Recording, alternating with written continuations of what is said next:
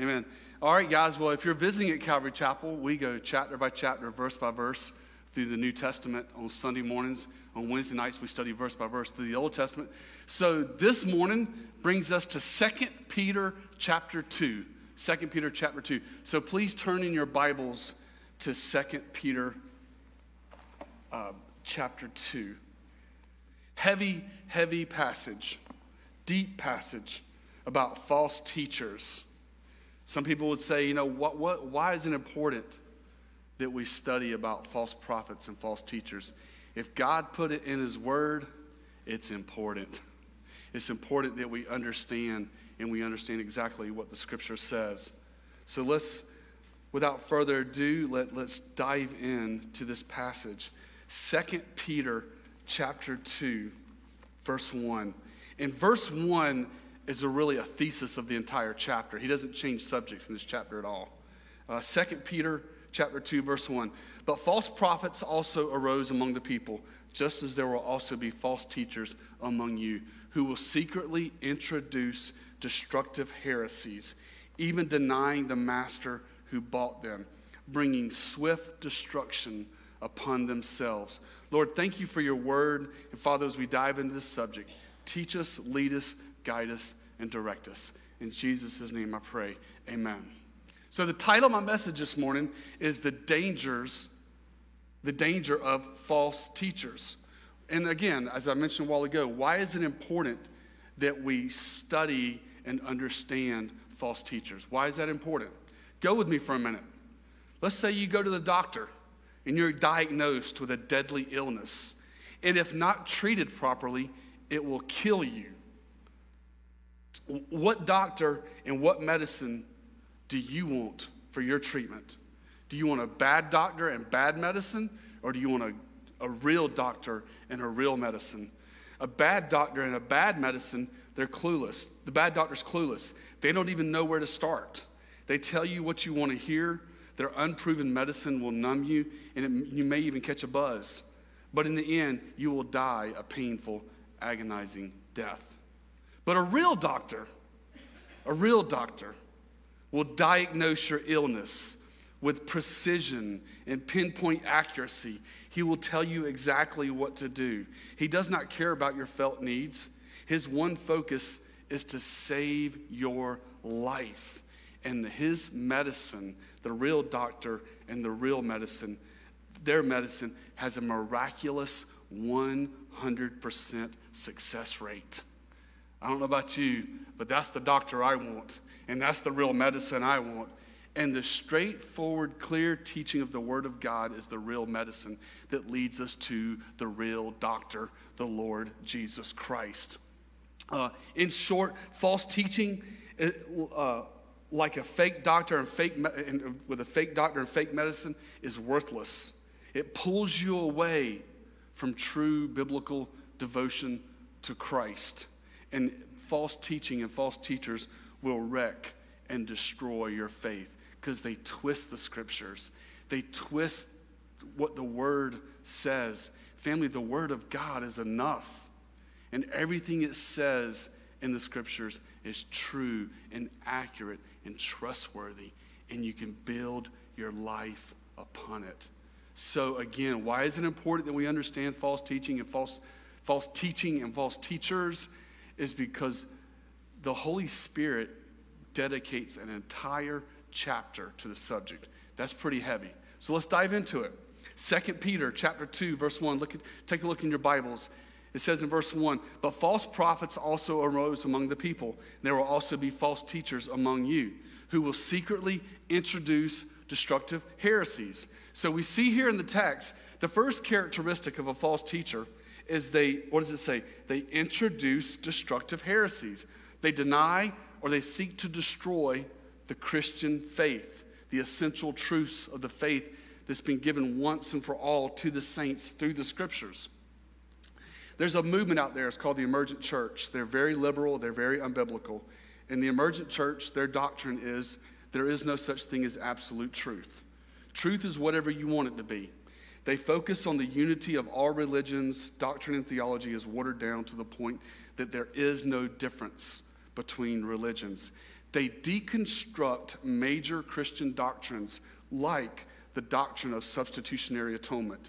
The doctrine of substitutionary atonement is basically the cornerstone of the Christian faith, which is Jesus died on the cross for your sins, and he bore God's wrath in our place so that we could be forgiven.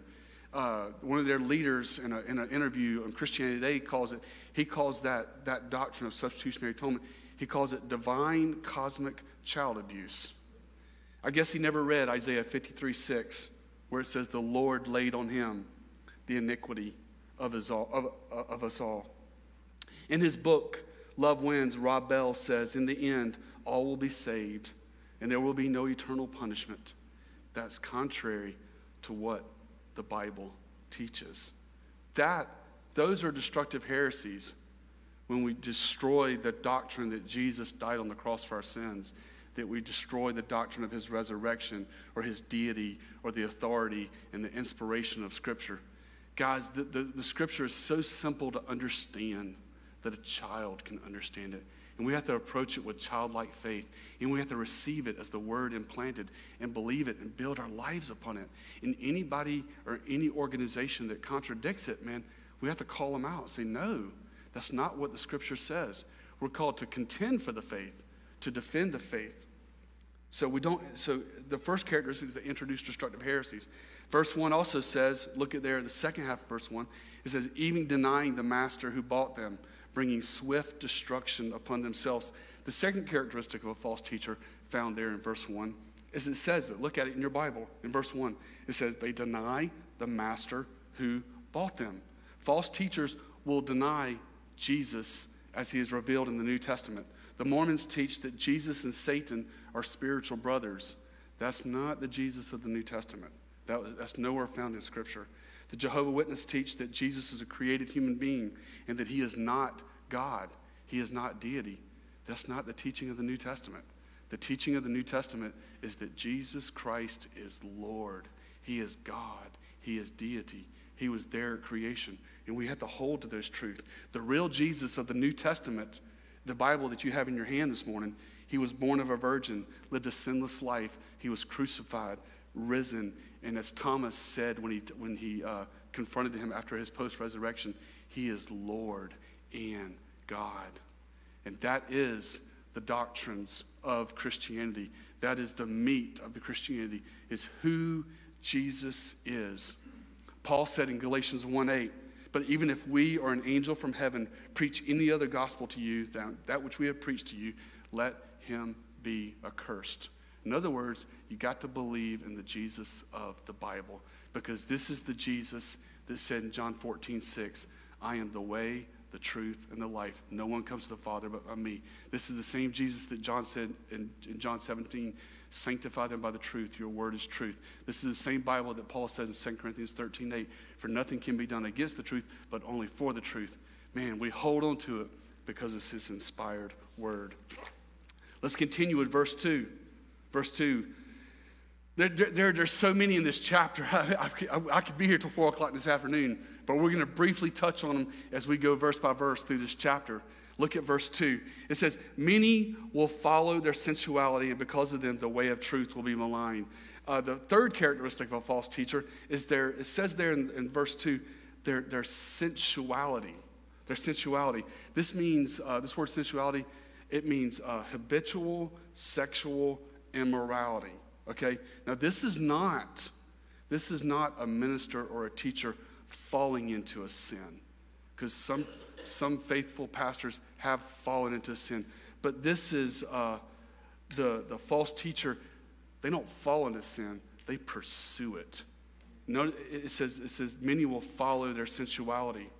And, and it says, and because of them, the way of the truth will be maligned.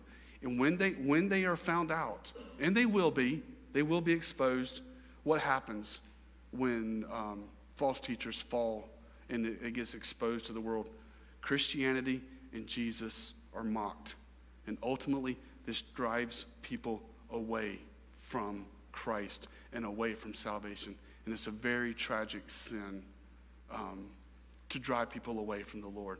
We want to draw people closer to Christ. We want to draw them into a living relationship. And people look to the leaders, people look to the teachers, they look to the pastors. And we have to live above reproach. And, and in the opening of verse 2, in the NASB, it says, Many will follow. It, it, it will draw many. Oh, that's okay. We can live that way in life. Okay, I'm going I'm to go there. But that's not the case. We're called to live above reproach. Verse 3, verse 3, he says, uh, In their greed, they will exploit you with false words. Their judgment from long ago is not idle, and their destruction is not asleep. Family, this is deep, and this is not for the light of heart. This is not Christianity light. There's some very deep and colorful and strong language in this passage. But the next characteristic, according to verse 3, is what? Their greed. Their greed. False teachers, one of the characteristics of many is their greed. They're motivated by money, they don't care about your soul. Their focus is your wallet. And notice what it says in verse 3. How do they get away with their greed? It says, uh, in their greed, they will what? Exploit you with false words. Promoters of the false prosperity gospel and the word of faith promise you wealth, they promise you luxury, they promise you success, if only, if, if you will sow your thousand dollar seed into their ministry. And if you do not sow that thousand dollar seed, you will not be blessed. Okay, I've been studying the Bible for 29 years now, and I still haven't found that verse. I still haven't found that verse or this concept of sowing your thousand dollar seed and, and reaping. And now we should give, we should give generously, but it should never, ever be the driving force in the church. But that's one of the signs, according to 2 Peter chapter 2, of a false teacher.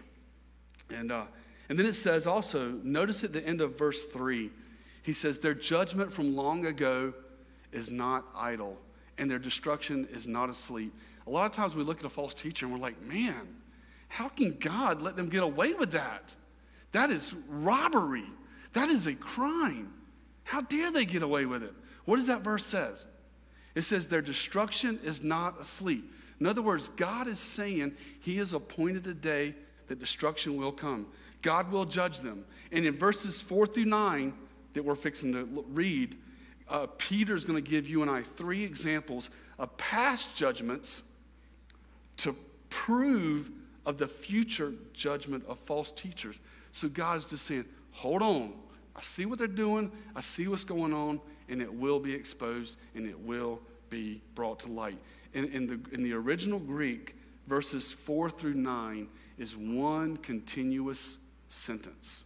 And the point of these, the, this passage of the verses 4 through 9 is not to go into details of what happened back then, but the point is um, Peter saying, just as those were judged, that, it was a historical fact that they got judged, so God will judge the false teachers. Let's take a look at it, verses 4 through 9.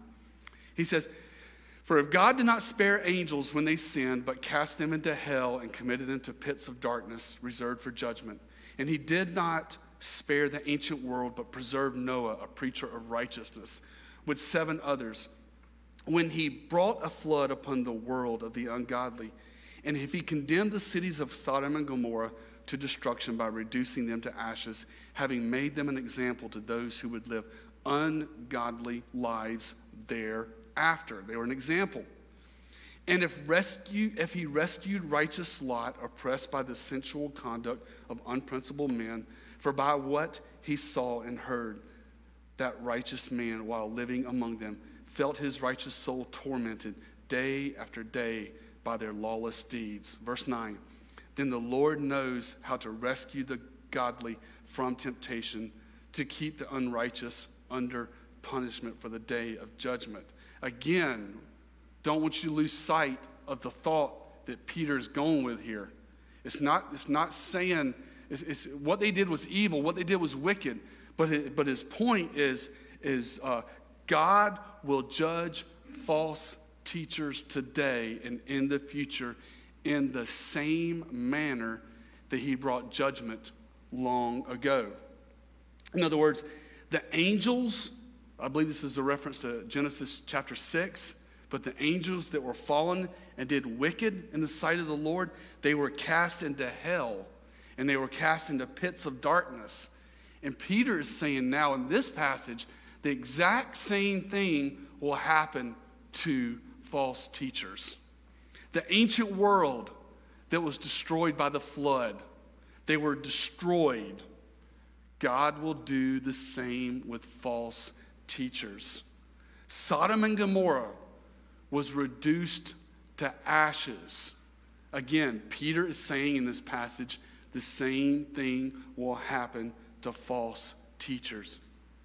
Family, man, how we handle this Bible is of the utmost importance. And we should never handle it in a trivial or light manner. If anything, we should tremble. We should tremble when we read the Word of God because we want to get it right. And we don't want to misrepresent Christ or misrepresent anything that the Lord says in His Word. He holds His Word above His own name. King David said, His Word is established in the heavens. Jesus said, Heaven and earth will pass away, but my word will never pass away. He repeats that in, in two of the four Gospels. In other words, the universe will crumble and fall to pieces before one word of Scripture fails. There should be a holy reverence and understanding when we study the Bible. But also, in the midst of Peter driving home the point of judgment in verses 4 through 9, we need to see the light in there. We need to see the light in there. Uh, he, he talked about Noah and he talked about Lot, about God preserving them and keeping them. For the believer who loves God, obeys God, follows his word, there is no judgment. There is no judgment for the believer who's been born again. His sin, his judgment took place at Calvary. The condemnation that took place there was taken for him, and he's been given freedom. And there is no judgment. God will keep and protect them. This is a deep passage again, family, and, and there's a reason. The reason is to warn us of the serious nature of false teaching and false teachers. I'm going to, my verse at the very end of this message and from Acts chapter 17. We got to be Bereans. We got to diligently study the scriptures. You should, be, you should be studying the scriptures to make sure that everything that I say is correct and aligned with scripture. In any TV preacher or any minister you go to, you have to examine the word and make sure it lines up with scripture. Let's continue here. Verse 10. Verse 10 says, um, yep, verse 10. And especially those who indulge in the flesh and its corrupt desires and despise authority, daring, self willed, they do not tremble when they revile angelic majesties. Verse 11. Whereas angels who are greater in might and power, they do not bring a reviling judgment against them before the Lord. Several things are taking place there. First, the false teachers do what? What does it say in verse 10? It says they despise authority. The false teacher doesn't submit to the authority of Scripture, doesn't submit to their leaders, doesn't submit to the Word of God. They despise it. They, they want to run their own show, they want to do their own thing. They want to do it the way they think they should do it and not in accordance with the Scripture. It also says in verse 10 there, the NASB says, uh, daring and self willed. Daring and self willed.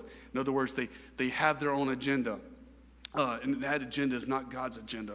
And, and, and it's determined, they, they are determined to have their own way at any cost. That's, these are the characteristics of a, of a false teacher. And also in verse 11, there, there's no fear. There's no fear of divine or angelic judgment. So, so they're very independent. Verse 12 says, But these are like unreasoning animals born as creatures of instinct to be captured and killed, reviling where they have no knowledge, will in the destruction of those creatures also be destroyed. Man, this is like deep and heavy, and the language and he's, he's, he's, he's comparing the false teachers, look there, verse 12, to unreasoning animals, creatures of, of instinct, wild animals. I, you know, when I think about animals in the wild, uh, and you watch the safari shows and, and animals living out in the woods and creatures, you know, their top priority is what? Is food. Their top priority is themselves. Their top priority is their survival. Uh, an unreasoning animal, a creature of instinct, they have one concern. They, they're concerned about themselves and they're concerned about where they're going to get their next meal. You know, and this reminds me when I go hunting. This, this reminds me when I was when hunting. Last fall, me and my son were sitting in a deer stand up in Sumter, looking out across this beautiful cornfield. And we looked over to the right and we saw something brown moving through the brush. And we and we were like, I was like, Daniel, Daniel, I think it's a deer. And a buck stuck his head out the brush, looked left, looked right. There's a corn pile about 10 feet away. But he knows there's a deer stand right there. And so he sticks his head out and he's staring at that corn pile. He looks left, he looks right. I think he's looking at me. I can't tell. I can't tell if the deer's looking at me or not. But his head turns that way and then he gets back in. So we're sitting there, we're waiting, we're waiting, we're waiting. And then the next thing you know, because I saw, I could see, I could see those multiple deer. So the next thing you know, this little fawn, he nudges the little fawn to go out there. So this little baby fawn comes out, comes prancing out, and starts eating on the corn. Now, am I going to shoot a fawn? Absolutely not. I love, I love seeing those little creatures. But it was the buck that nudged it to go out there. So the fawn's out there eating. So the next thing you know, I still see some brown moving around. So then the buck sends the doe out there. Sends the doe out there. The doe goes out there and starts eating. I'm like, no, buddy, I'm waiting on you to come out. all he cared about, all that buck cared about, like a false teacher, all the buck cared about was himself. And then finally, after he put his little baby out there, and after he put his his, his, his doe, his wife out there, he finally says, Okay, I think it's clear. And I go he goes out there to feed. Well, today he's in the freezer. Today he's in the freezer. But he's like that, he, that, that buck is like a false teacher. Uh, he, all he cared about was himself. And, and when he went down, uh, baby and mama, they didn't stick around to check on him. They bolted into the woods and took off. But that's how false teachers are. All they are consumed with is themselves. That is the sign. A, a, a, a, leader, a Christian, a pastor, a teacher, man, you know, he doesn't look out for just himself. He looks out for the entire body and for all those around him. But false teachers are like that. They're unreasoning animals, creatures of instinct. Let's continue. Verse 13. He says, Suffering wrong as the wages of doing wrong, they count it a pleasure to revel in the daytime. They are stains and blemishes, reveling in their deception, and they carouse with you. Um, it's interesting, he says in verse 13 suffering wrong is the wages of doing wrong. They count it a pleasure to revel in the daytime. Back in the first century Roman Greco world, debauchery was uh, accepted way of life but, but the Roman world said if you're going to do it, do not do it during the daytime. You do it at night. You do it under the cover of night. Okay? If you're going to live this way in debauchery, don't do it in the daytime. Do it at night so it can't be seen. But false teachers won't care. They'll do it in the night, they'll do it in the daytime, and they'll do it for all to see. And it says there that they are stains, they are blemishes, in other words, false teachers are defective. They do not represent the Lord Jesus Christ. They compromise. They're, they're, they're afraid to warn others of the judgment to come.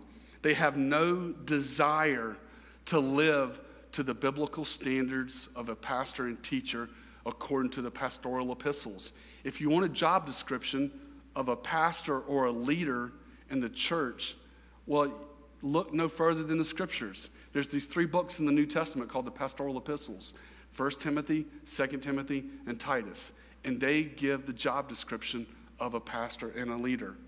But that's not so with the false teachers. It says there in verse 13 of your Bible, they are stains and blemishes. You know, the characteristics of false teachers as we've, as we've looked at this so far, um, they, they live in rebellion, they live in defiance of God, and they encourage others to do the same. Verse 14 says, Having eyes full of adultery, they never cease from sin, enticing unstable souls, having a heart trained in greed, accursed children, forsaking the right way, they have gone astray, having followed the way of Balaam, the son of Beor, who loved the wages of unrighteousness. But he received a rebuke for his own transgression, for a mute donkey, speaking with the voice of a man, restrained the madness of the prophet. What was Balaam's what, what, what was Balaam's sin? Now we know he was unsuccessful and he refused to um, curse Israel, but his sin was in the very beginning, Balak got him to go. And he was enticed by what? He was enticed by money. He was enticed by money. He, Balaam was a prophet and seer who Balak coerced by money to go and curse Israel. And what did the Lord do to stop him? The Lord had to supernaturally speak through a donkey to cause him to repent. So, what the, the, the, the point that Peter's driving home here in the New Testament that false teachers, just like Balaam was, so a false teacher will be driven by money. They will be driven by the almighty dollar that causes many to fall. You know, we, our focus can't be on money. Our focus has to be on people and making disciples and building, building solid uh, Bible believing Christians. That's our focus. Um, let it never be said of Calvary Chapel that our focus is money. We teach you should tithe, we teach you should give, but that's between you and the Lord. that's not something for us to squeeze you like a wet rag or, or coerce you. That's an act of worship between you and the Lord, always. Verse 17, verse 17 says, These are springs without water, midst driven by a storm, for whom the black darkness has been reserved. He's like, man, Peter's, this is no joke, man. Peter's like, these guys are heading for destruction. Um, for speaking out, verse 18, for speaking out arrogant words of vanity, they entice by fleshly desire, by sensuality, those who barely escape from the ones who live in error, promising the freedom while they themselves are slaves to corruption. For by what a man is overcome, by this he is enslaved. So it says there um, in this verses 17, 18, 19, first thing it says there, they are springs without water. In other words, what he's saying is nothing good comes from their lips. Nothing, their, their words are empty. They get into the pulpit without the Bible. Nothing that they say aligns with Scripture. And a good Berean will be able to identify them. It says in verse 18, they speak out arrogant words of vanity.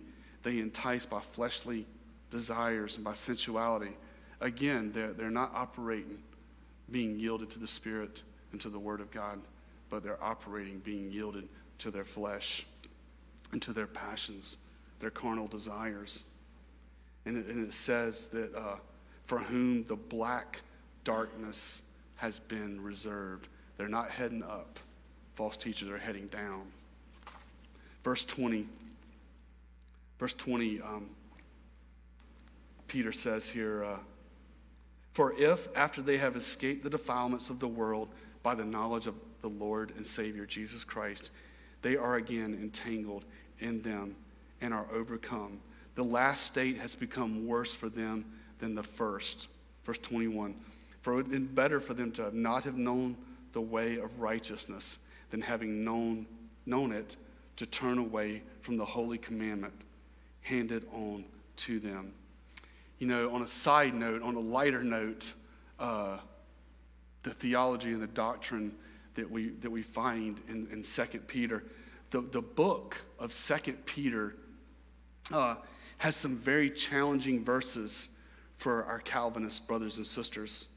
Um, these verses seem to indicate that someone was saved and then not saved. And the first question people asked me was, What are you guys? Are you, are, are you Calvinists here or are you Arminian? And, and what I say is, We are Calminian. We are Calminian. At Calvary Chapel, we firmly hold to the sovereignty of God and everything the scripture says about sovereignty of God.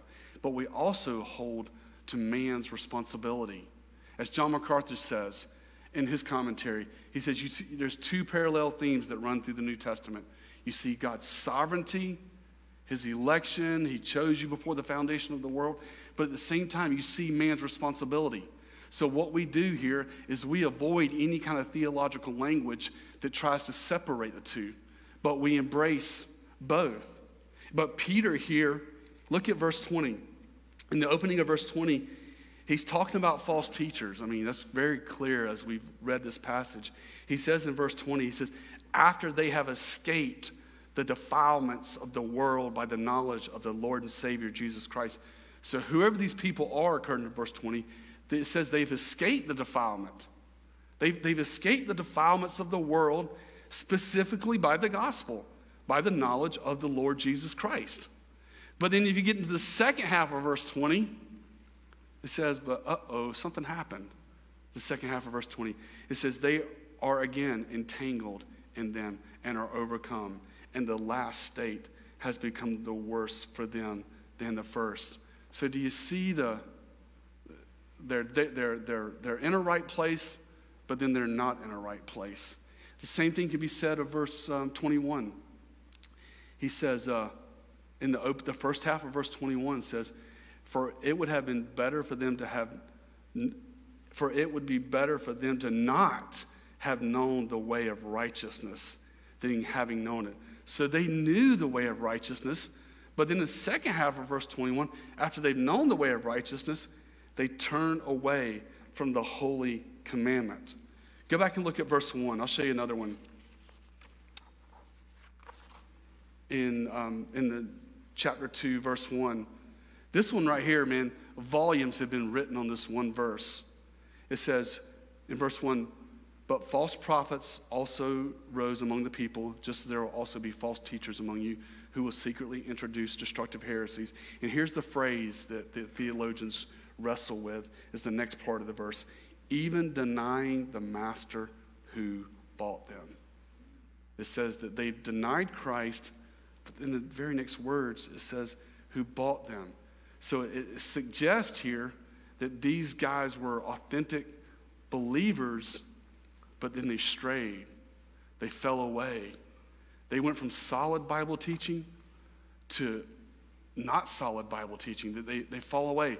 So there, there's this balance in Scripture that we, that we have to understand.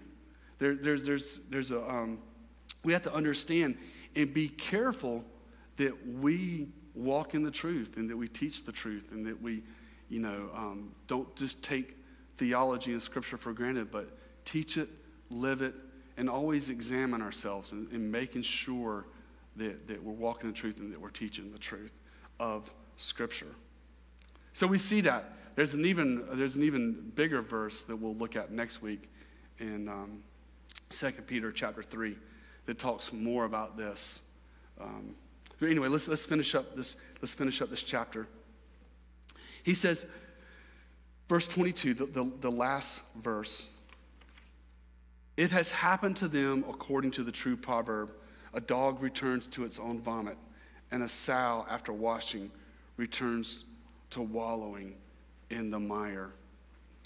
In closing, the, the point that I want you to go home with from uh, studying 2 Peter chapter 2 is understand this that false teaching does not bring you closer to the Lord. It might make you more religious, it might make you more pious, but it will not bring you closer to the Lord Jesus Christ. As a matter of fact, what it will do is it will separate you. It will separate you. And one of the worst things a Christian can do, one of the worst things you can do as a believer, you know, I hold to the sovereignty of God. I believe He chose me before the foundation of the world. I believe I am secure in His hands, and there's nothing this world can do to pull me out of His hands. And my heart rests in my salvation in Christ. And I have no doubt of my salvation. And I know he, I know he chose me for the foundation of the world. I know one day he's going to see me to heaven because he's a faithful God. But at the same time, under the umbrella of that understanding of sovereignty, I got to be careful and I got to be mindful of what I'm reading, who I'm, who I'm watching, who I'm listening to, and making sure that we're getting good, solid food when we are taught in church or whoever we're listening to. But, but one of the worst things that you can do as a believer is to be ignorant or not know what the Bible teaches.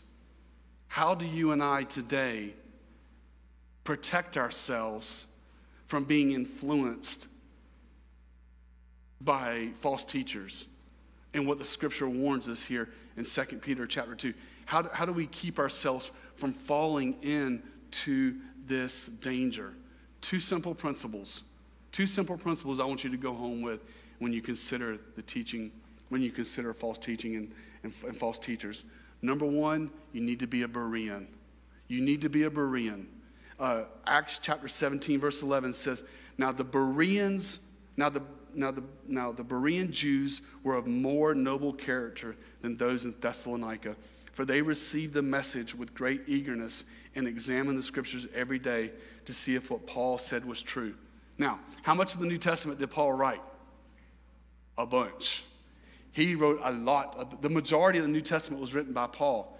But here you have the Berean Jews diligently studying at this time the Old Testament scriptures to make sure what Paul was saying was biblically inaccurate. Well, friends and family, if you're gonna if you gotta if you've got to examine Paul, then you got to examine everybody else. You have to examine me and anybody else that you submit yourself under their leadership. You need to be a student of the word and you need to say, okay, where does it say that in the Bible? Let me let me understand it. Hey, you know, go up to the pastor after service and say, hey, can you give me a Bible reference on what you said? You know, that's totally cool, man. That, that is completely cool. So that we can be solid, Bible believing, trusting in Christ Christians. We need to be Bereans. We need to be students. And that's why here at Calvary Chapel, our commitment New Testament on Sunday mornings, chapter by chapter, verse by verse, Old Testament on Wednesday. So we grab the whole big picture from Genesis to Revelation. It, it, it, it builds our lives. So, number one, that each of us, that you are called to do as a believer, it's your responsibility. It's not your parents' responsibility, it's not your kids' responsibility, it's your responsibility for yourself. Is number one, be a Berean. And number two, you need to grow. You need to grow. You need to grow as a Christian. Peter uh, said in 1 Peter uh, 2 2, like newborn babies, long for the pure milk of the word, so that by it you may grow in respect to salvation.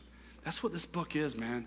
As you're reading it and you're studying it, it's pure milk going into your heart, going into your life, and you're building your life upon the principles of Scripture. Not a, the sayings of David or, or Calvary Chapel or, or any ministry out there. And there's many good ministries, and but but when I go to church, I want to hear the scriptures.